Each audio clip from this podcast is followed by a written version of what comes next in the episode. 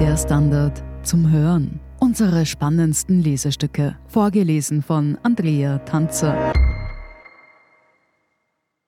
Heute Neues Rennen zum Mond von David Rennert. Den Anfang macht Raketenschrott. Voraussichtlich am 4. März dürfte eine ausgediente Raketenstufe auf den Mond krachen. Von wem sie stammt, sorgt derzeit für Diskussionen. Ein NASA-Forscher verdächtigte zunächst das US-Raumfahrtunternehmen SpaceX. Dann äußerten Expertinnen die Vermutung, dass es sich eher um das Überbleibsel einer chinesischen Mondmission handeln dürfte. China dementiert das. Das Land hat den Mond jedenfalls schon seit einiger Zeit im Fokus und betreibt derzeit den einzigen aktiven Mondrover. Woher das nun im Anflug befindliche Raketenrelikt auch kommt, eine Kollision mit dem Erdtrabanten ist so etwas wie der Vorbote einer neuen Phase der Raumfahrt. Ein Wettlauf zum Mond ist entbrannt, der noch in diesem Jahr Fahrt aufnehmen wird und sich von früheren Unternehmungen stark unterscheidet. Es sind nicht nur die üblichen großen Weltraumplayer, die nach Jahrzehnten des Desinteresses wieder ein Auge auf den Mond geworfen haben. Diesmal will etwa auch Südkorea erstmals eine Sonde in eine Mondumlaufbahn schicken, die Vereinigten Arabischen Emirate planen die Landung eines eigenen Rovers. In Israel und Indien werden ebenfalls Mondmissionen vorbereitet, wobei sich ihre Starts 2022 nicht mehr ausgehen dürften. Ein japanischer und ein russischer Roboter könnten den Mond hingegen noch in diesem Jahr erreichen, und China hat längst eine ganze Reihe von Mondmissionen gestartet und weitere geplant. Die derzeit ambitioniertesten Pläne verfolgt aber die US-Weltraumbehörde NASA. Mitte des Jahrzehnts sollen wieder amerikanische Astronauten auf dem Mond landen, diesmal endlich auch Astronautinnen. Da auch die Europäische Weltraumorganisation ESA an dem Projekt beteiligt ist, könnte auch bald eine Europäerin den Mond betreten.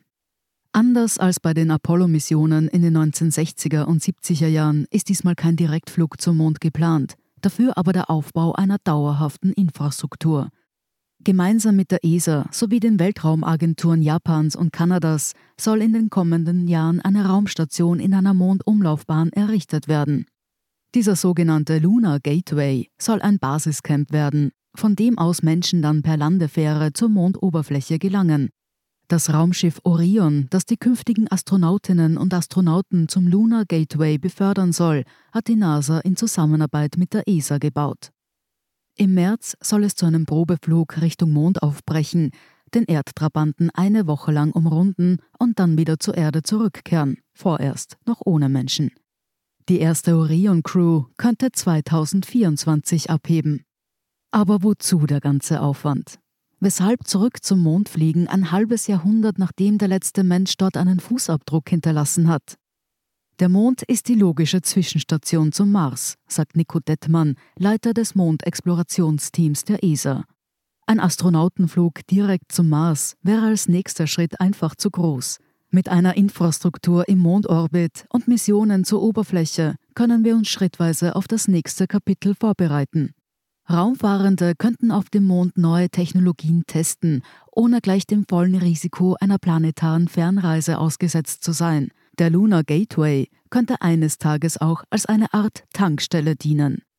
Marsreisende müssten nicht gleich alle nötigen Ressourcen für den Hin- und Rückflug direkt von der Erde mitbringen, sondern könnten beim Mond Treibstoffe und andere Güter laden.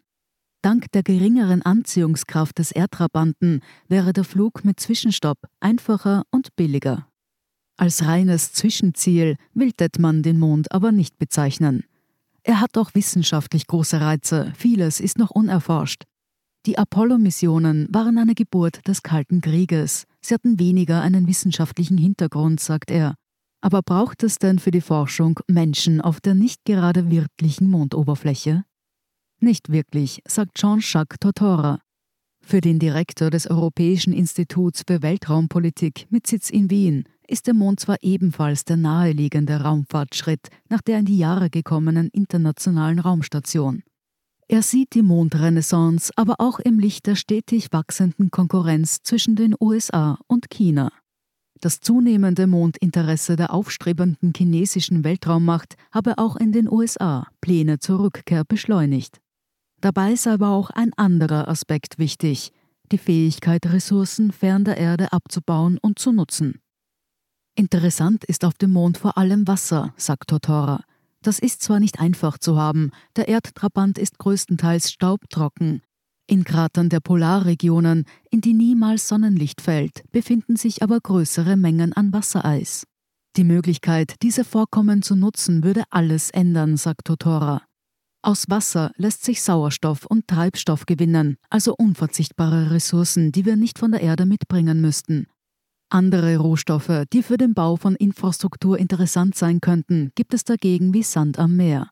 Aus Staub und Mondgestein ließen sich vielleicht Baustoffe herstellen. Sowohl die USA als auch China planen Experimente in diese Richtung. Aber wem gehören Ressourcen im All eigentlich? Kann sie nutzen, wer will? Auch kommerziell? Darüber herrscht Uneinigkeit. Der Weltraumvertrag, den seit 1976 111 Länder ratifiziert haben, verbietet eine territoriale Aneignung, sagt Irmgard Marbö, Expertin für Weltraumrecht an der Universität Wien. Niemand kann ein Mondgrundstück besitzen oder Ansprüche auf Marsberge erheben. Rohstoffe für den Bedarf einer Mission zu nutzen, ist dagegen kein Problem, sagt Marbö. Wenn es um Profite geht, wird es komplizierter. Nach Ansicht der USA und einer wachsenden Zahl anderer Länder ist kommerzieller Bergbau im All ohne weiteres zulässig. Im Weltraumvertrag steht aber, die Nutzung des Alls sei zum Wohle und im Interesse aller Länder. Das ließe auch die Interpretation zu, dass unbeteiligte Nationen an Gewinnen zu beteiligen wären. Wenig überraschend stößt diese Auslegung auf erheblichen Gegenwind. Eine klare Lösung ist derzeit nicht in Sicht, sagt Jean-Jacques Totora. Noch ist das kein akutes Problem. Er glaube nicht, dass der Ressourcenabbau im All schon bald ein heißes Thema sein wird. Einen Mini-Präzedenzfall könnte es aber bald geben. Ende 2022 will die US-Firma Lunar Outpost im Auftrag der NASA mit einem Rover auf dem Mond landen und ein Kommunikationssystem aufbauen. Nebenbei hat die Firma einen PR-Gag geplant. Der Rover soll ein paar Steinchen aufsammeln, die dann für symbolische 70 Cent in den Besitz der NASA übergehen, als erster Handel mit einer außerirdischen Ressource im All. Sie hörten Neues Rennen zum Mond von David Rennert. Ich bin Andrea Tanzer, das ist der Standard zum Hören. Um keine Folge zu verpassen, abonnieren Sie uns bei Apple Podcasts oder Spotify.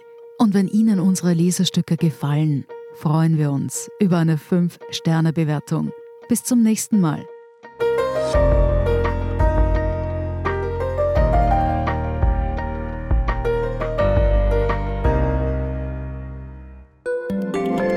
Guten Tag, mein Name ist Oskar Bonner. Ich habe den Standard gegründet, weil es damals einfach keine unabhängige liberale Qualitätszeitung gab. Guten Tag, mein Name ist Anna Haber und ich lese den Standard, weil er genau das noch immer ist. Und das ist heute so wichtig wie damals. Der Standard, der Haltung gewidmet.